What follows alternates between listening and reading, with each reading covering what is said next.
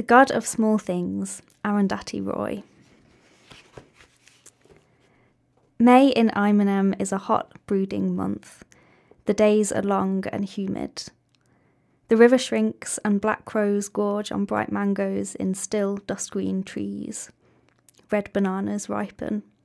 Jackfruits burst. Dissolute blue bottles hum vacuously in the fruity air. Then they stun themselves against clear window panes and die, fatly baffled in the sun. The nights are clear, but suffused with sloth and sullen expectation. But by early June, the southwest monsoon breaks, and there are three months of wind and water with short spells of sharp, glittering sunshine that thrilled children snatch to play with. The countryside turns an immodest green. Boundaries blur as tapioca fences take root and bloom. Brick walls turn moss green. Pepper vines snake up electric poles. Wild creepers burst through laterite banks and spill across the flooded roads. Boats ply in the bazaars, and a small fish appears in the puddles that fill the PWD potholes on the highways. It was raining when Rahel came back to Ayemenem. Slanting silver ropes slammed into loose earth, ploughing it up like gunfire. The old house on the hill wore its steep, gabled roof pulled over its ears like a low hat. The walls, streaked with moss, had grown soft and bulged a little with dampness that seeped up from the ground. The wild, overgrown garden was full of the whisper and scurry of small lives. In the undergrowth, a rat snake rubbed itself against a glistening stone. Hopeful yellow bullfrogs cruised the scummy pond for mates. A drenched mongoose flashed across the leaf strewn driveway. The house itself looked empty. The doors and windows were locked, the front veranda bare, unfurnished, but the sky blue Plymouth with chrome tail fins was still parked outside, and inside, baby Kochamma was still alive. She was Rahel's baby grand aunt, her grandfather's younger sister. Her name was really Navomi, Navomi Ipe, but everybody called her baby. She became baby Kochamma when she was old enough to be an aunt. Rahel hadn't come to see her, though. Neither niece nor baby grandaunt laboured under any illusions on that account. Rahel had come to see her brother, Estha. There were two egg twins, dizygotic, doctors called them, born from separate but simultaneously fertilised eggs. Estha, Esthappen, was the older by 18 minutes. They never did look much like each other, Estha and Rahel and even when they were thin armed children, flat chested, worm ridden, and Elvis Presley puffed, there was none of the usual who is who and which is which from over smiling relatives or the Syrian Orthodox bishops who frequently visited the Ayemenem house for donations. The confusion lay in a deeper, more secret place. In those early amorphous years when memory had only just begun, when life was full of beginnings and no ends, and everything was forever, Esthappen and Rahel thought of themselves together as me, and separately, individually, as we or us, as though they were a rare breed of Siamese twins, physically separate but with joint identities. Now, these years later, Rahel has a memory of waking up one night giggling at Estha's funny dream. She has other memories too that she has no right to have. She remembers, for instance, though she hadn't been there, what the orange drink lemon drink man did to Estha in Abhilash Talkies. She remembers the taste of the tomato sandwiches, Estha sandwiches that Estha ate on the Madras mail to Madras. And these are only the small things. Anyway, now she thinks of Estha and Rahel as them, because separately the two of them are no longer what they were or ever thought they'd be. Ever. Their lives have a size and a shape now. Estha has his and Rahel hers. Edges, borders, boundaries, brinks, and limits have appeared like a team of trolls on their separate horizons, short creatures with long shadows, patrolling the blurry end. Gentle half moons have gathered under their eyes, and they are as old as Ammu when she died. 31. Not old, not young, but a viable, diable age. They were nearly born on a bus, Estha and Rahel. The car in which Baba, their father, was taking Ammu, their mother, to hospital in Shillong to have them, broke down on the winding tea estate road in Assam. They abandoned the car and flagged down a crowded state transport bus.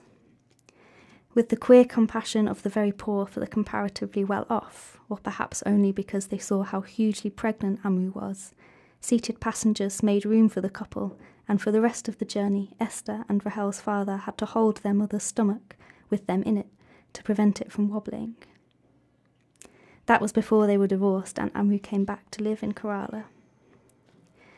According to Estha, if they'd been born on the bus, they'd have gotten three bus rides for the rest of their lives. It wasn't clear where he'd got this information from, or how he knew these things, but for years the twins harboured a faint resentment against their parents for having diddled them out of a lifetime of free bus rides. They also believed that if they were killed on a zebra crossing, the government would pay for their funerals. They had the definite impression that that was what zebra crossings were meant for free funerals. Of course, there were no zebra crossings to get killed on in Ayemenem, or, for that matter, even in Kottayam, which was the nearest town, but they'd seen some from the car window when they went to Cochin, which was a two hour drive away. The government never paid for Sophie Mol's funeral because she wasn't killed on a zebra crossing. She had hers in Ayemenem in the old church with the new paint. She was Estha and Rahel's cousin, their uncle Chacko's daughter. She was visiting from England. Estha and Rahel were seven years old when she died. Sophie Mol was almost nine. She had a special child sized coffin, satin lined, brass handle shined. She lay in it in her yellow crimplene bell bottoms with her hair in a ribbon and her made in England go go bag that she loved. Her face was pale and as wrinkled as a dhobi's thumb from being in water for too long. The congregation gathered around the coffin, and the yellow church swelled like a throat with the sound of sad singing. The priests with curly beards swung pots of frankincense on chains and never smiled at babies the way they did on usual Sundays. The long candles on the altar were bent, the short ones weren't.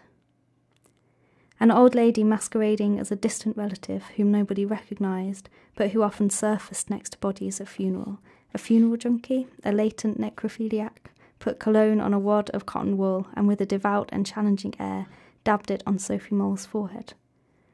Sophie Mol smelled of cologne and coffin wood. Margaret Kochamma, Sophie Mol's English mother, wouldn't let Chacko, Sophie Mol's biological father, put his arm around her to comfort her. The family stood huddled together Margaret Kochamma, Chacko, baby Kochamma, and next to her, her sister in law, Mammachi. Estha and Rahel's and Sophie Mol's grandmother. Mammachi was almost blind and always wore dark glasses when she went out of the house. Her tears trickled down from behind them and trembled along her jaw like raindrops on the edge of a roof. She looked small and ill in her crisp off white sari. Chacko was Mammachi's only son. Her own grief grieved her. His devastated her. Though Ammu, Estha, and Rahel were allowed to attend the funeral, they were made to stand separately, not with the rest of the family. Nobody would look at them. It was hot in the church, and the white edges of the arum lilies crisped and curled. A bee died in a coffin flower. Ammu's hands shook, and her hymn book with it. Her skin was cold. Estha stood close to her, barely awake, his aching eyes glittering like glass, his burning cheek against the bare skin of Ammu's trembling, hymn book holding arm. Rahel, on the other hand, was finally awake, fiercely vigilant and brittle with exhaustion from her battle against real life. She noticed that Sophie Mol was awake for her funeral. She showed Rahel two things Thing one was the newly painted high dome of the yellow church that Rahel hadn't ever looked at from the inside. It was painted blue like the sky, with drifting clouds and tiny whizzing jet planes with white trails that crisscrossed in the clouds. It's true, and must be said, that it would have been easier to notice these things lying in a coffin looking up than standing in the pews, hemmed in by sad hips and hymn books. Rahel thought of the someone who had taken the trouble to go up there with cans of paint, white for the clouds, blue for the sky, silver for the jets, and brushes, and thinner. She imagined them up there, someone like Velutha, bare bodied and shining, sitting on a plank, swinging from the scaffolding in the high dome of the church, painting silver jets in a blue church sky. She thought of what would happen if the rope snapped. She imagined him dropping like a dark star out of the sky that he had made, lying broken on the hot church floor, dark blood spilling from his skull like a secret. By then, Esthappen and Rahel had learned that the world had other ways of breaking men. They were already familiar with the smell, sick sweet, like old roses on a breeze. Thing too, that Sophie Mol showed Rahel was the bat baby. During the funeral service, Rahel watched a small black bat climb up baby Kochamma's expensive funeral sari with a gently clinging curled claw.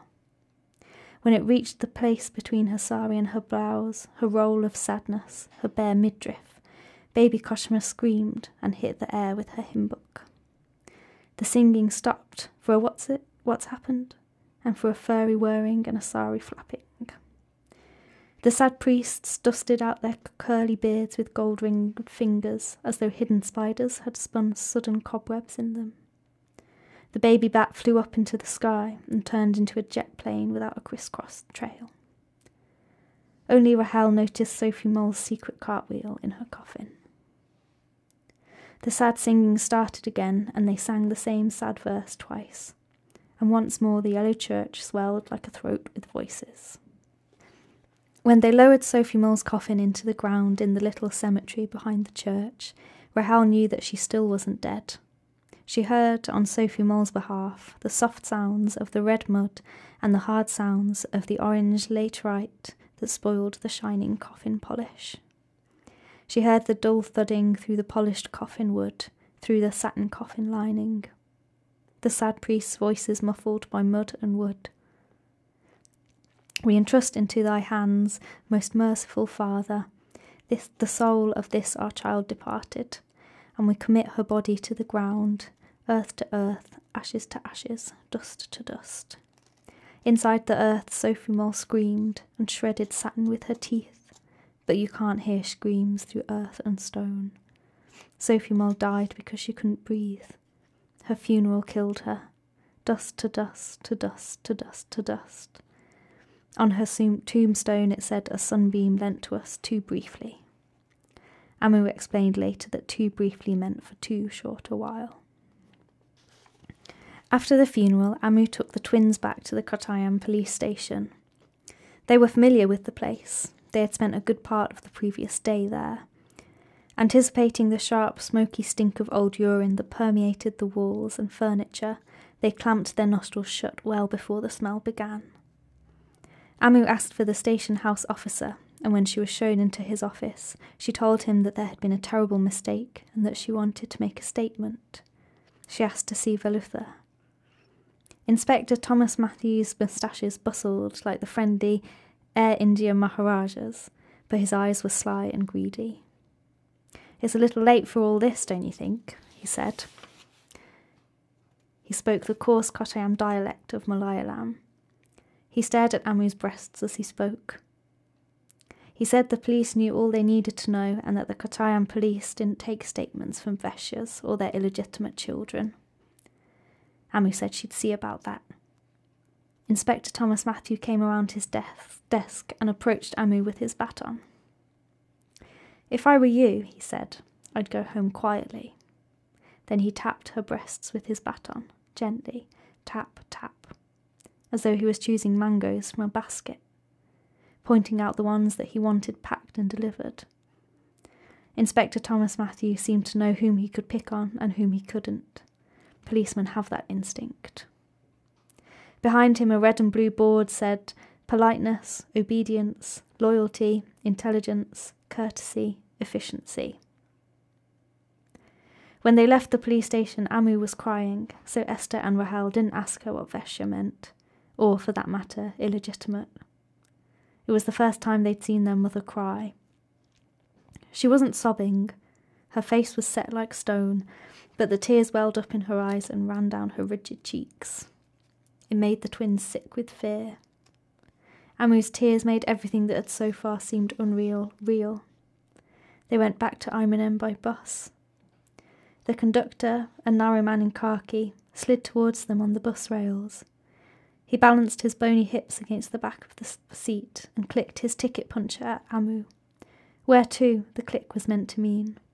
Rahel could smell the sheaf of bus tickets and the sourness of the steel bus rails on the conductor's hands.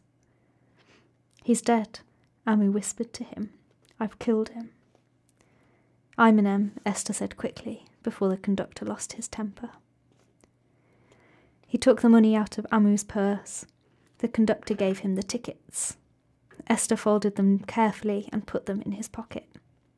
Then he put his little arms around his rigid, weeping mother. Two weeks later, Estha was returned. Amu was made to send him back to their father, who had by then resigned his lonely tea estate job in Assam and moved to Calcutta for, to work for a company that made carbon black. He had remarried, stopped drinking, more or less, and suffered only occasional relapses. Estha and Rahel hadn't seen each other since. And now, twenty three years later, their father had re returned Estha. He had sent him back to Ayemenem with a suitcase and a letter. The suitcase was full of smart new clothes, Baby Kochamma showed Rahel the letter. It was written in a slanting, feminine, convent school hand, but the signature underneath was their father's. Or at least the name was. Rahel wouldn't have recognised the signature. The letter said that he, their father, had retired from his carbon black job and was emigrating to Australia, where he had got a job as a chief of security at a ceramics factory, and that he couldn't take Estha with him. He wished everybody in Ayemenem the very best and said that he would look in on Estha if he ever came back to India, which, he went to say, was a bit unlikely. Baby Kochamma told Rahel that she could keep the letter if she wanted to. Rahel put it back into its envelope. The paper had grown soft and folded like cloth. She had forgotten just how damp the monsoon air in Ayemenem could be. Swollen cupboards creaked, Locked windows burst open. Books got soft and wavy between their covers.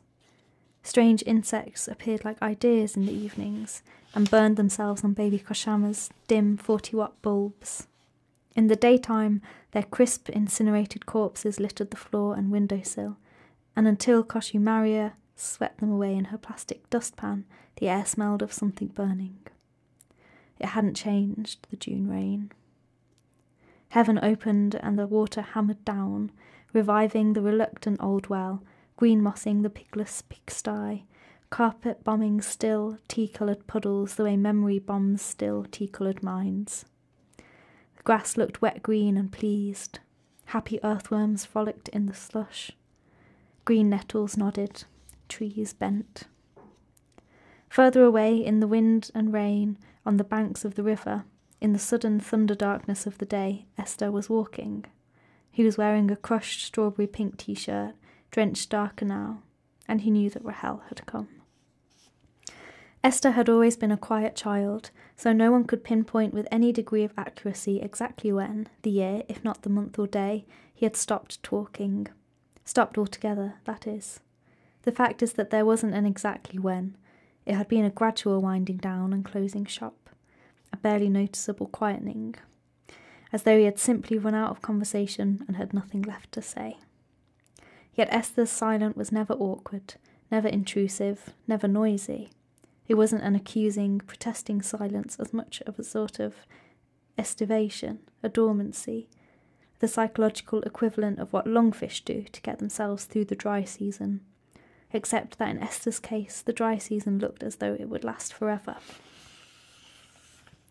Over time, he had acquired the ability to blend into the background of wherever he was into bookshelves, gardens, curtains, doorways, streets, to appear inanimate, almost invisible to the untrained eye. It usually took strangers a while to notice him, even when they were in the same room with him. It took them even longer to notice that he never spoke. Some never noticed at all. Estha occupied very little space in the world. After Sophie Mol's funeral, when Estha was returned, their father sent him to a boys' school in Calcutta. He was not an exceptional student, but neither was he backward nor particularly bad at anything.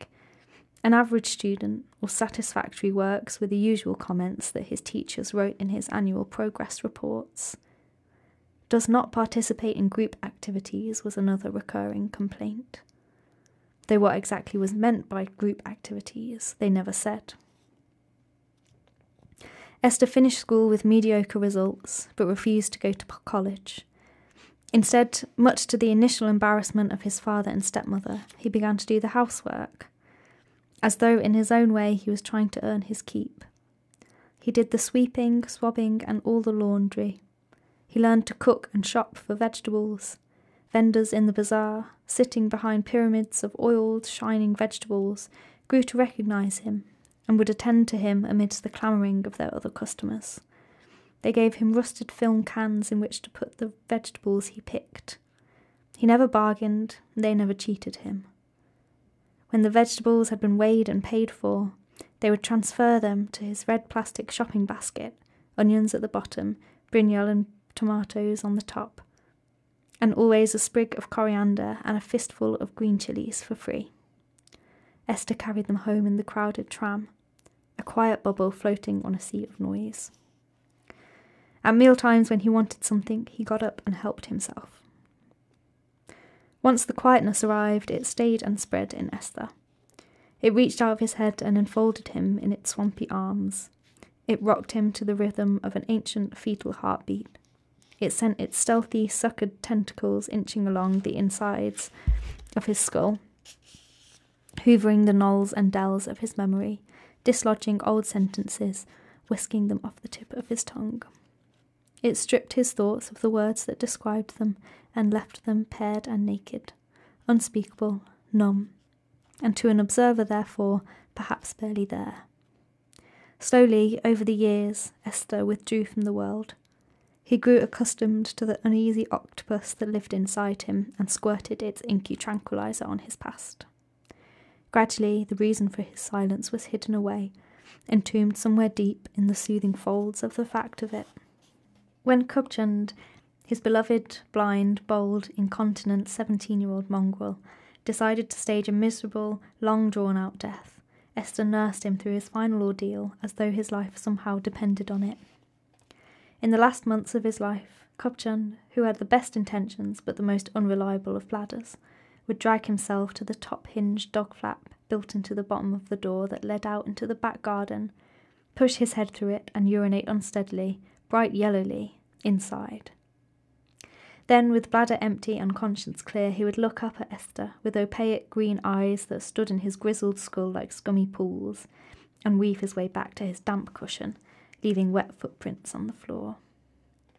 As Khubchand lay dying on his cushion, Estha could see the bedroom window reflected in his smooth purple balls, and the sky beyond, and once a bird that flew across.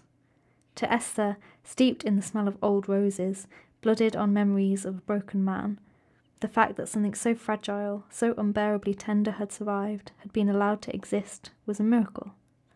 A bird in flight reflected in an old dog's balls. It made him smile out loud. After Khubchand died and Estha started his walking, he stopped for hours on end.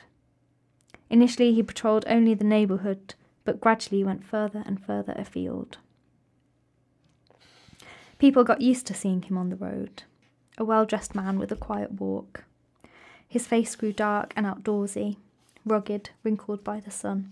He began to look wiser than he really was, like a fisherman in a city with secret sea secrets in him. Now that he'd been re returned, Estha walked all over Ayemenem. Some days he walked along the banks of the river that smelled of shit and pesticides bought with World Bank loans. Most of the fish had died. The ones that survived suffered from fin rot and had broken out in boils.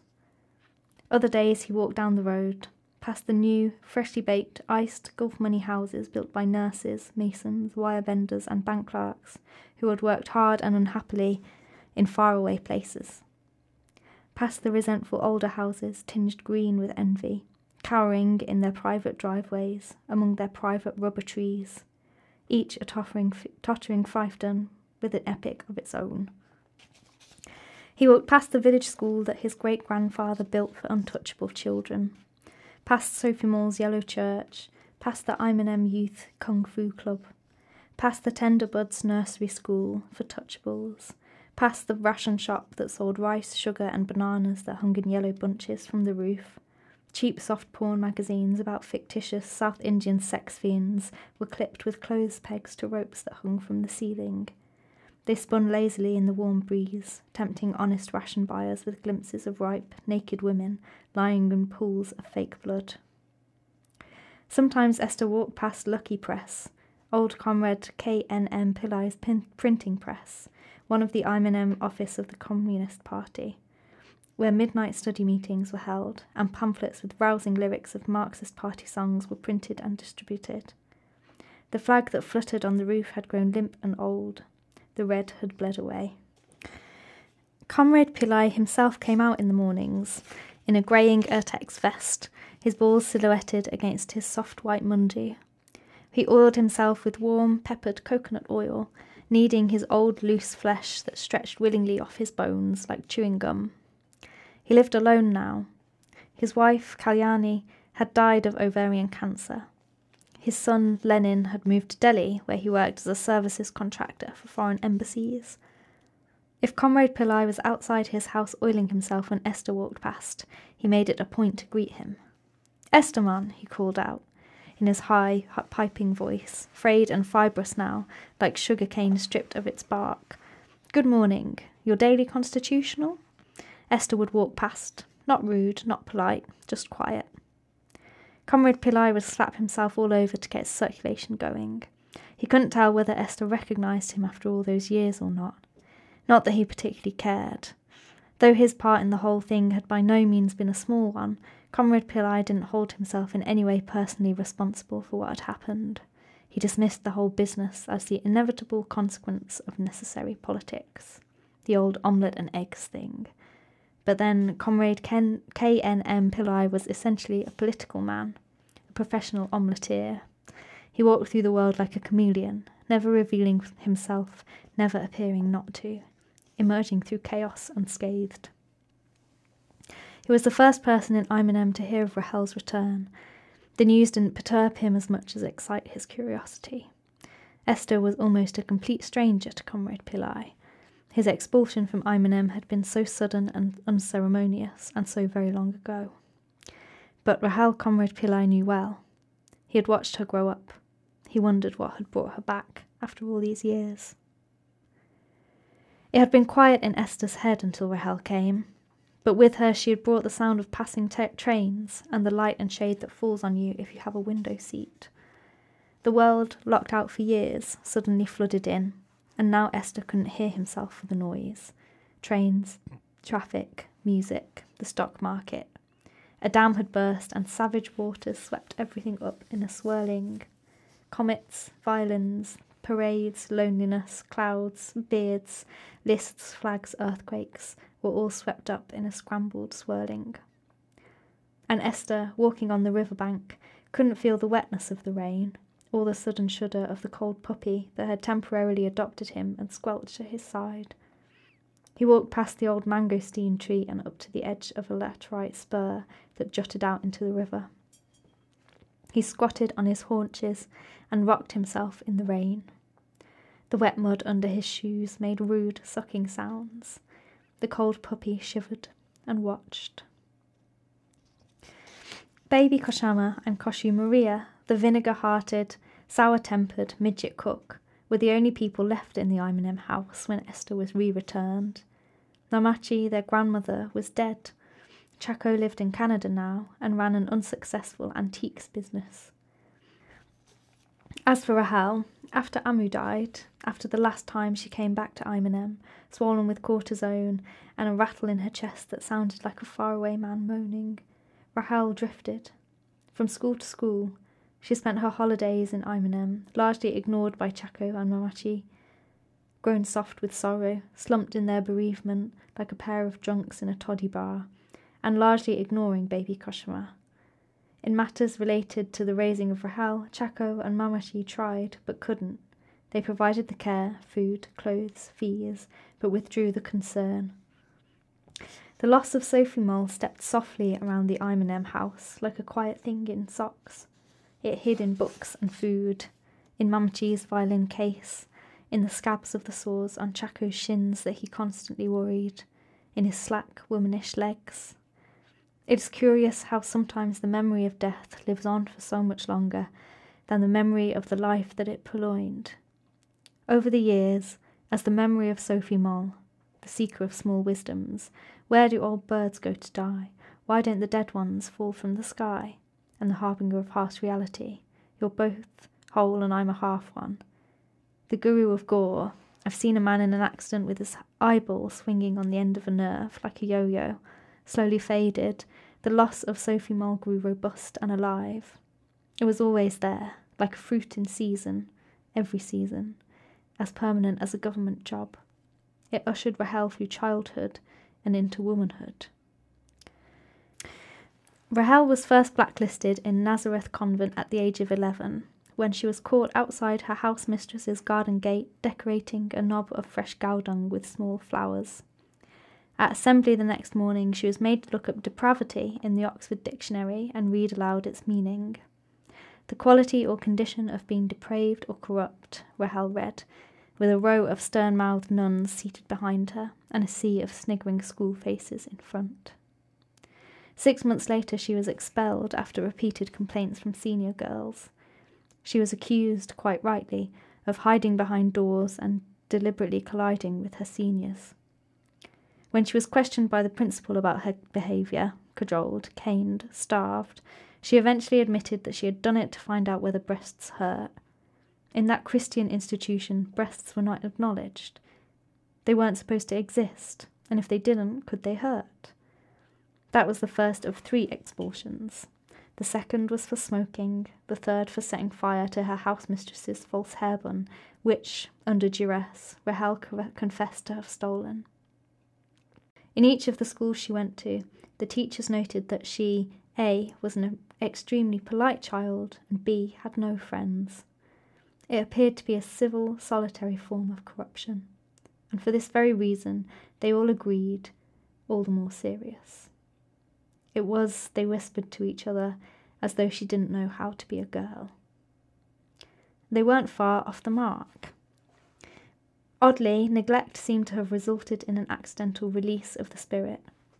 Rahel grew up without a brief, without anybody to arrange a marriage for her, without anybody who would pay her a dowry, and therefore without an obligatory husband looming on her horizon. So long as she wasn't noisy about it, she remained free to make her own inquiries into breasts and how much they hurt, into false hair buns and how well they burned, into life and how it ought to be lived. When she finished school, she won admission into a mediocre college of architecture in Delhi. It wasn't the outcome of any serious interest in architecture, nor even, in fact, of a superficial one. She just happened to take the entrance exam and happened to get through. The staff were impressed by the size, enormous, rather than the skill, of her charcoal still life sketches. The careless, reckless lines were mistaken for artistic confidence, though in truth their creator was no artist. She spent eight years in college without finishing the five year undergraduate course and taking her degree. The fees were low and it wasn't hard to scratch out a living, staying in the hostel, eating in the subsidised student mess, rarely going to class, working instead as a draftsman in gloomy architectural firms that exploited cheap student labour to render their presentation drawings and to blame when things went wrong. The other students, particularly the boys, were intimidated by Rahel's waywardness and almost fierce lack of ambition.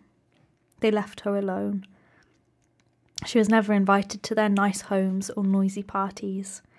Even her professor- professors were a little wary of her. Her bizarre, impractical building plans presented on cheap brown paper, her indifference to their passionate critiques. It was while she was at the School of Architecture that she met Larry McCaslin, who was in Delhi collecting material for his doctoral thesis on energy efficiency in vernacular architecture. He first noticed Rahel in the school library, and then again a few days later in Khan Market. She was in jeans and a white t shirt. Part of an old patchwork bedspread was buttoned around her neck and trailed behind her like a cape. Her wild hair was tied to look straight, though it wasn't. A tiny diamond gleamed in one nostril. She had absurdly beautiful collarbones and a nice athletic run. There goes a jazz tune, Larry McCaslin said to himself, and followed her into a bookshop where neither of them looked at the books. Rahel drifted into marriage like a passenger drifts towards an unoccupied chair in an airport lounge, with a sitting down sense. She returned with him to Boston. When Larry held his wife in his arms, her cheek against his heart, he was tall enough to see the top of her head, the dark tumble of her hair. When he put his finger near the corner of her mouth, he could feel a tiny pulse. He loved its location, and that faint, uncertain jumping just under her skin he would touch it, listening with his eyes, like an expectant father feeling his unborn baby kick. He held her as though she was a gift, given to him in love, something still and small, unbearably precious. But when they made love, he was offended by her eyes. They behaved as though they belonged to someone else, someone watching, looking out of the window at the sea, at a boat in the river, or a passerby in the mist in a hat. He was exasperated because he didn't know what that look meant. He put it somewhere between indifference and despair. He didn't know that in some places, like the country that Rahel came from, various kinds of despair competed for primacy, and that personal despair could never be desperate enough. That something happened when personal turmoil dropped by at the wayward shrine of the vast, violent, circling, driving, ridiculous, insane, unfeasible, public turmoil of a nation.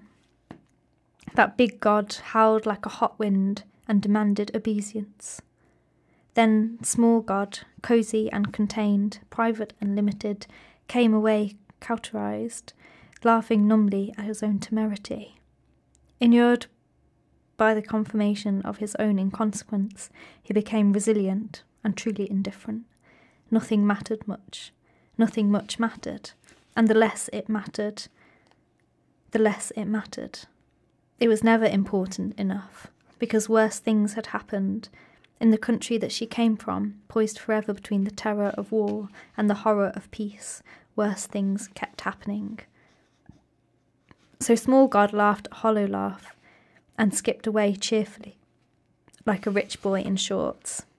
He whistled, kicked stones. The source of his brittle elation was the relative smallness of his misfortune. He climbed into people's eyes and became an exasperating expression. What Larry McCaslin saw in Rahel's eyes was not despair at all, but a sort of enforced optimism, and a hollow where Estha words had been.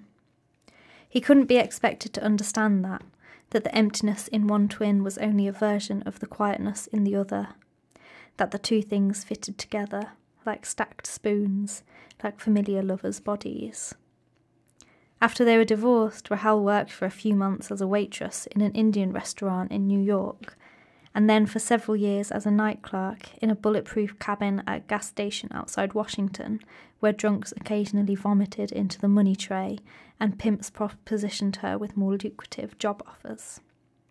Twice she saw men being shot through their car windows and once a man who had been stabbed, ejected from a moving car with a knife in his back. Then baby Kochamma wrote to say that Estha had been re returned. Rahel gave up her job at the gas station and left America gladly to return to Ayemenem, to Estha in the rain. In the old house on the hill, baby Kochamma sat at the dining table, rubbing the thick, frothy bitterness out of an elderly cucumber. She was wearing a limp, checked seersucker nightgown with puffed sleeves and yellow turmeric stains. Under the table, she swung her tiny, manicured feet like a small child on a high chair. They were puffy with oedema, like little foot shaped air cushions. In the old days, whenever anybody visited Ayemenem, baby Kochamma made it a point to call attention to their large feet. She would ask to try on their slippers and say, Look how big for me they are. Then she would walk around the house in them, lifting her sari a little so that everybody could marvel at her tiny feet.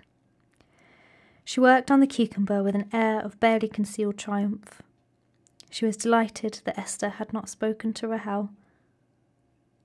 that she had, he had looked at her and walked straight past into the rain as he did with everybody else. She was 83. Her eyes spread like butter behind her thick glasses. I told you, didn't I? she said to Rahel. What did you expect? Special treatment? He's lost his mind, I'm telling you. He doesn't recognize people anymore. What did you think? Rahel said nothing. She could feel the rhythm of Estha's rocking and the wetness of rain on his skin. She could hear the raucous, scrambled world inside his head. Baby Kochamma looked up at Rahel uneasily. Already she regretted having written to her about Estha's return. But then, what else could she have done? Had him on her hands for the rest of her life? Why should she? He wasn't her responsibility. Or was he? The silence sat between grandniece and baby grand aunt like a third person. A stranger, swollen, noxious. Baby Kochamma reminded herself to lock her bedroom door at night. She tried to think of something to say. How do you like my bob? With her cucumber hand, she touched her new haircut. She left a riveting, bitter blob of cucumber froth behind. Rahel could think of nothing to say. She watched baby Kochamma peel her cucumber. Yellow slivers of cucumber skin flecked her bosom. Her hair, dyed jet black, was arranged across her scalp like unspooled thread. The dye had stained the skin of her forehead a pale grey, giving her a shadowy second hairline. Rahel noticed that she had started wearing makeup, lipstick, kohl, a sly touch of rouge. And because the house was locked and dark, and because she only believed in 40 watt bulbs, her lipstick mouth had shifted slightly off her real mouth. She had lost weight on her face and shoulders, which had turned her from being a round person into a conical person. But sitting at the dining table with her enormous hips concealed, she managed to look almost fragile. The dim dining room light had rubbed the wrinkles off her face, leaving it looking, in a strange, sunken way, younger. She was wearing a lot of jewellery. Rahel's dead grandmother's jewellery, all of it. Winking rings, diamond earrings, gold bangles, and a beautifully crafted flat gold chain that she touched from time to time, reassuring herself that it was there and that it was hers, like a young bride who couldn't believe her good fortune. She's living her life backwards, Rahel thought. It was an apt observation. Baby Kochamma had lived her life backwards. As a young woman, she had renounced the material world, and now, as an old one, she seemed to embrace it. She hugged it, and it hugged her back. When she was eighteen, baby Kochamma fell in love with a handsome young Irish monk, Father Mulligan, who was in Kerala for a year on deputation from his seminary in Madras. He was study- studying Hindu scriptures in order to be able to, to denounce them intelligently. Every Thursday morning, Father Mulligan came to Ayemenem to visit baby Kochamma's father, Reverend E. John Ipe, who was a priest of the Mar Thoma Church. Reverend Ipe was well known in the Christian community as a man who had been blessed personally by the Patriarch of Antioch, the sovereign head of the Syrian Christian Church, an episode which had become part of Ayemenem's folklore. In 1876, when baby Kochamma's father was seven years old, his father had taken him to see the patriarch who was visiting the Syrian Christians of Kerala. They found themselves right in front of a group of people whom the patriarch was addressing in the westernmost veranda of the Kalleny house in Cochin. Seizing his opportunity, his father whispered in his young son's ear and propelled the little fellow forward. The future reverend, skidding on his heels, rigid with fear, applied his terrified lips to the ring on the patriarch's middle finger, leaving it wet with spit. The patriarch wiped his ring on his sleeve and blessed the little boy. Long after he grew up and became a priest, Reverend Ipe continued to be known as Punnyan Kunju, Little Blessed One, and people came down the river in boats all the way from Alleppey and Ernakulam, with children to be blessed by him. Though there was a considerable age difference between Father Mulligan and Reverend Ipe, and though they belonged to different denominations of the church, both men enjoyed each other's company, and more often than not, Father Mulligan would be invited to stay for lunch. Of the two men, only one recognized the sexual excitement that rose like a tide in the slender girl who hovered around the table long after lunch had been cleared away. At first, baby Kochamma tried to seduce Father Mulligan with weekly exhibitions of staged charity. Every Thursday morning, just when Father Mulligan was due to arrive, baby Kochamma force bathed a poor village child at the well with hard red soap that hurt its protruding ribs. Morning, father, baby Kochamma would call out when she saw him, with a smile on her lips that completely belied the vice like grip that she had on the thin child's soap slippery arm. Morning to you, baby, Father Mulligan would say, stopping and folding his umbrella. There's something I wanted to ask you, Father, baby Kochamma would say. In 1 Corinthians chapter 10, verse 23, it says, All things are lawful for me, but all things are not expedient. Father, how can all things be lawful unto him? I mean, I can understand if some things are lawful for him, but Father Mulligan was more than merely flattered by the emotion he aroused in the attractive young girl who stood before him. For he was young too, and perhaps not wholly unaware that the solemn explanations with which he dispelled her bogus biblical doubts were completely at odds with the thrilling promise he held out in his effulgent emerald eyes. Every Thursday, undaunted by the merciless midday sun, they would stand there by the well, the young girl and the intrepid Jesuit, both quaking with unchristian passion, using the Bible as a rule to be with one another. Invariably, in the middle of their conversation, the unfortunate soapy child that was been force bathed would manage to slip away, and Father Mulligan would snap to his senses and say, Oops, we'd better catch him before cold does. Then he would reopen his umbrella and walk away in chocolate robes and comfortable sandals, like a high stepping camel with an appointment to keep. He had young baby Kochamma's aching heart on a leash, bumping behind him, lurching over leaves and small stones. A whole year of Thursdays went by. Eventually, the time came for Father Mulligan to return to Madras. Since charity had not produced any tangible results, the distraught young baby Kochamma invested all her hope in faith. Displaying a stubborn single mindedness, which in a young girl those days was considered as bad as a physical deformity, baby Kochamma defied her father's wishes and became a Roman Catholic. With special dispensation from the Vatican, she took her vows and entered a convent in Madras as a trainee novice. She hoped somehow this would provide her with legitimate occasion to be with Father Mulligan. She pictured them together in dark sepulchral rooms with a heavy velvet drape discussing theology. That was all she wanted, all she ever dared to hope for, just to be near him, close enough to smell his beard, to love him just by looking at him. Very quickly she realized the futility of this endeavour. She found that the senior sisters monopolized the priests and bishops with biblical doubts more sophisticated from hers would ever be, and that it might be years before she got anywhere near Father Mulligan. She grew restless and unhappy in the convent.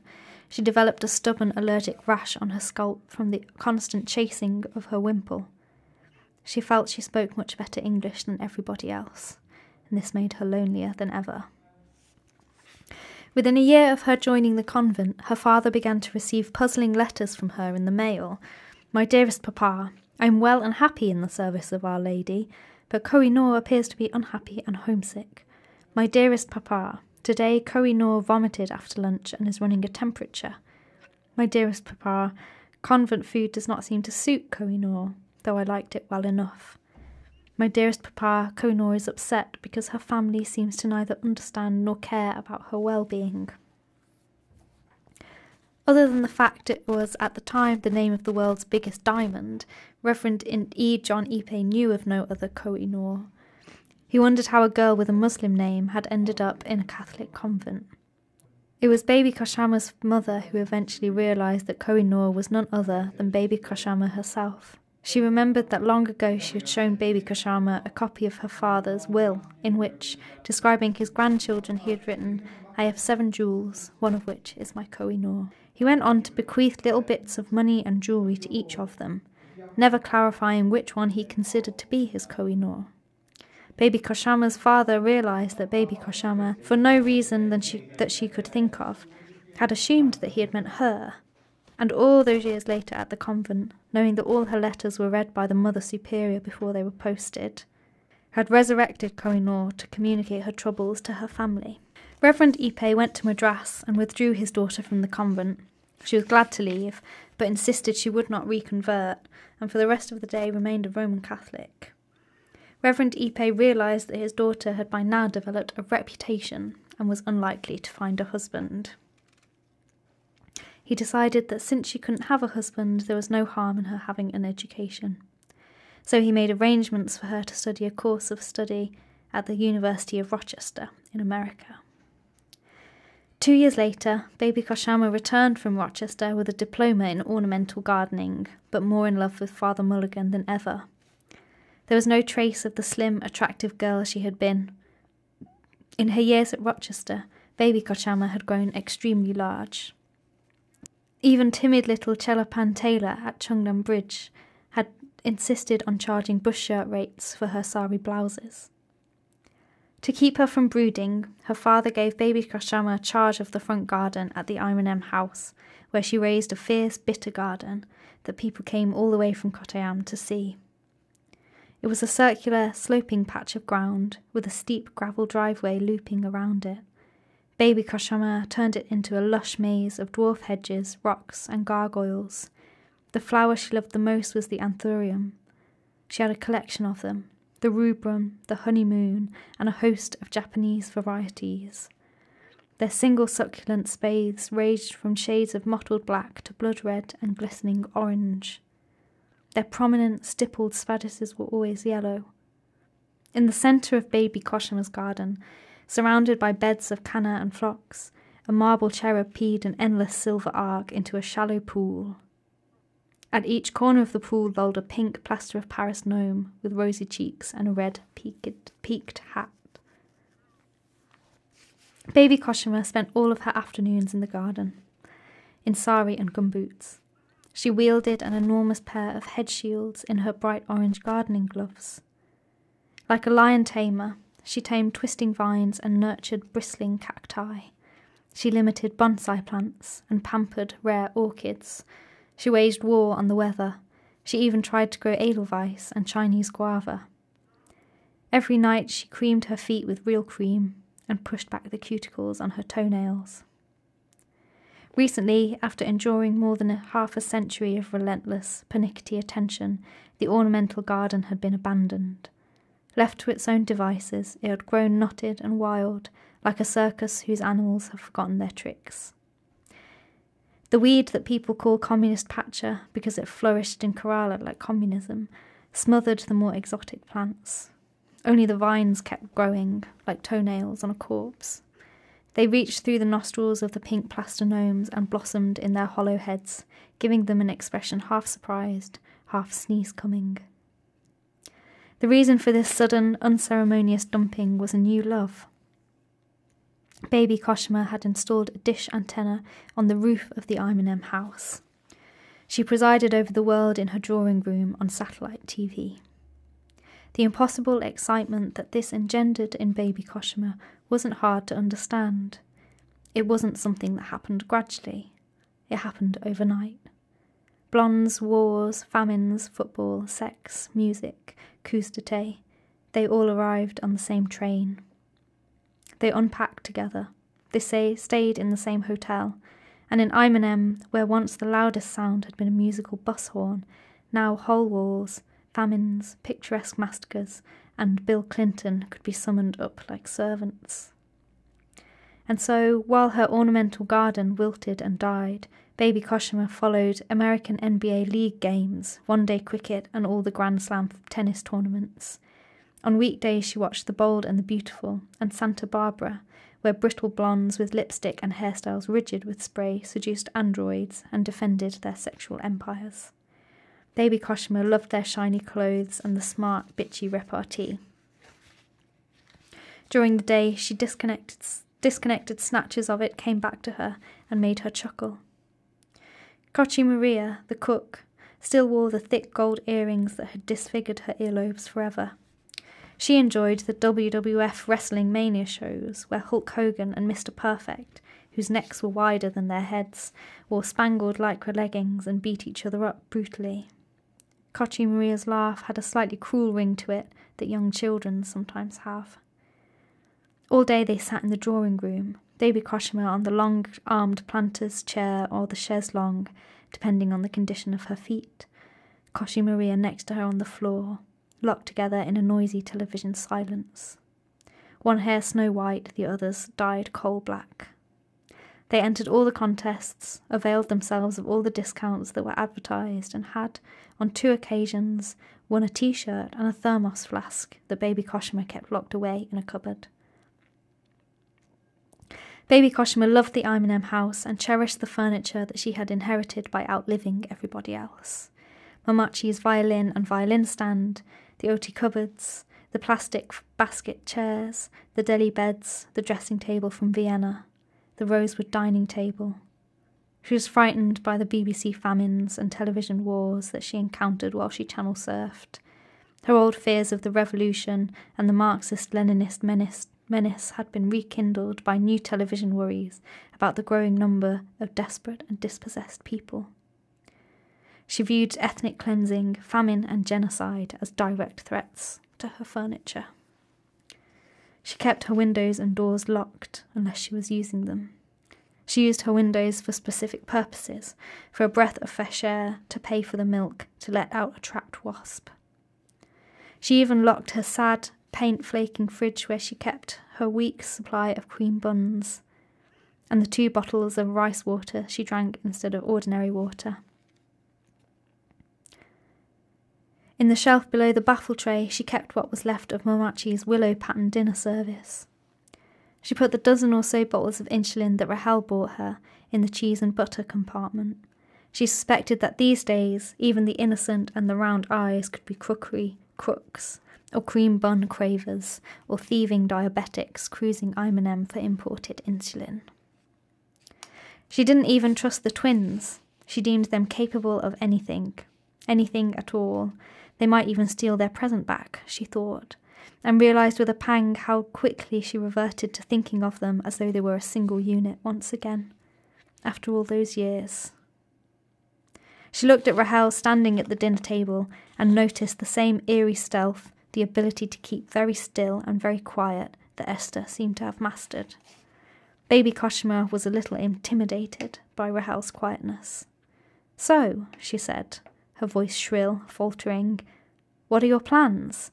How long will you be staying? Rahel tried to say something. It came out jagged like a piece of tin. She walked to the window and opened it for a breath of fresh air. Shut it when you've finished with it, Baby Kochamma said, and closed her face like a cupboard.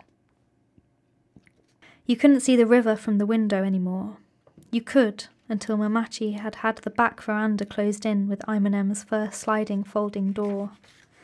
The oil portraits of Reverend E. John Ipe were taken down from the back veranda and put up in the front one.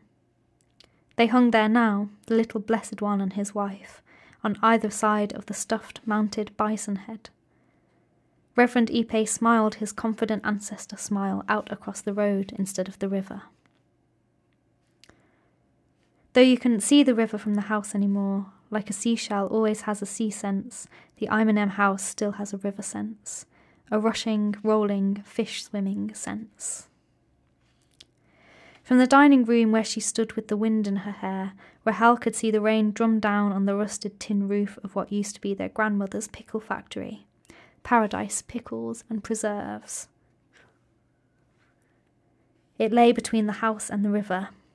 They used to make pickles, squashes, jams, curry powders, and canned pineapples, and pineapple jam illegally after the FPO, Food Products Organisation, banned it because, according to their specifications, it was neither jam nor jelly, too thin for jelly, too thick for jam. An ambiguous, unclassifiable consistency, they said. Looking back now, to Rahel it seemed as though this difficulty that their family had with classification ran much deeper than the jam jelly question. Perhaps Ammu, Estha, and she were the worst transgressors, but it wasn't just them, it was the others too.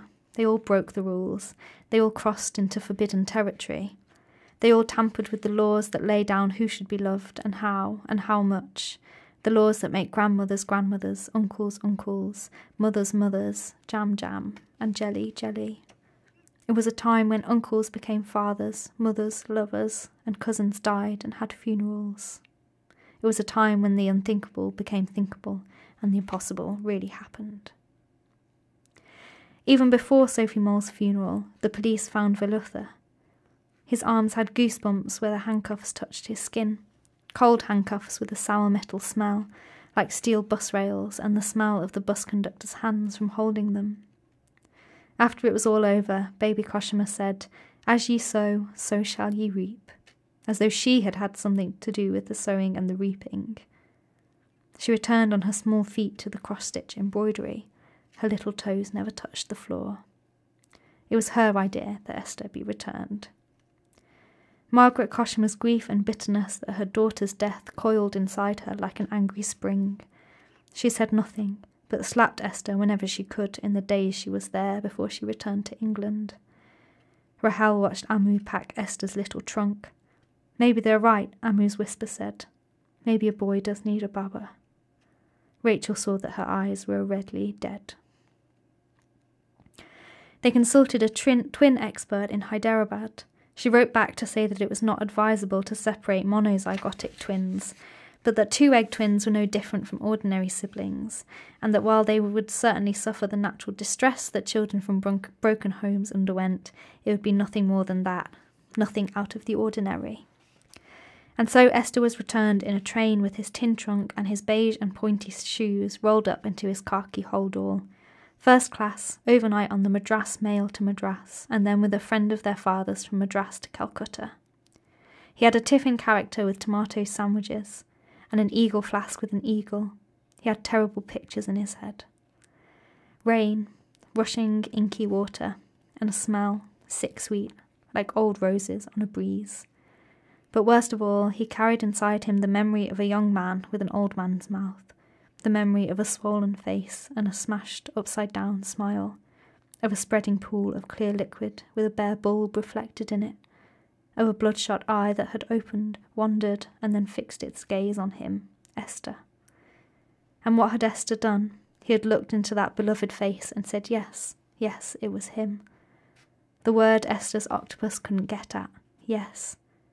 Hoovering didn't seem to help. It was lodged there, deep inside some fold, like a mango hair between molars that couldn't be worried loose. In a purely practical sense, it would probably be correct to say that it all began when Sophie Mol came to Ayemenem.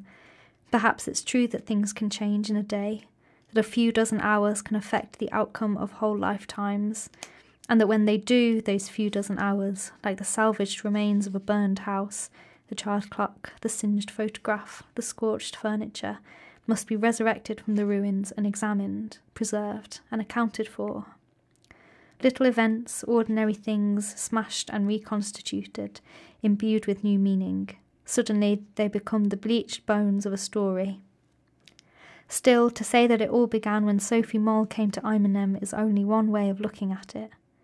Equally, it could be argued that it actually began thousands of years ago, long before the Marxists came, before the British took Malabar, before the Dutch ascendancy, before Vasco da Gama arrived, before the Zamorin's conquest of Calicut, before three purple robed Syrian bishops murdered by the Portuguese were found floating in the sea, with coiled sea serpents riding on their chests and oysters knotted in their tangled beards. It could be argued that it began long before Christianity arrived in a boat and seeped into Kerala like the tea from a tea bag. That it really began in the days when the love laws were made, the laws that lay down who should be loved and how, and how much.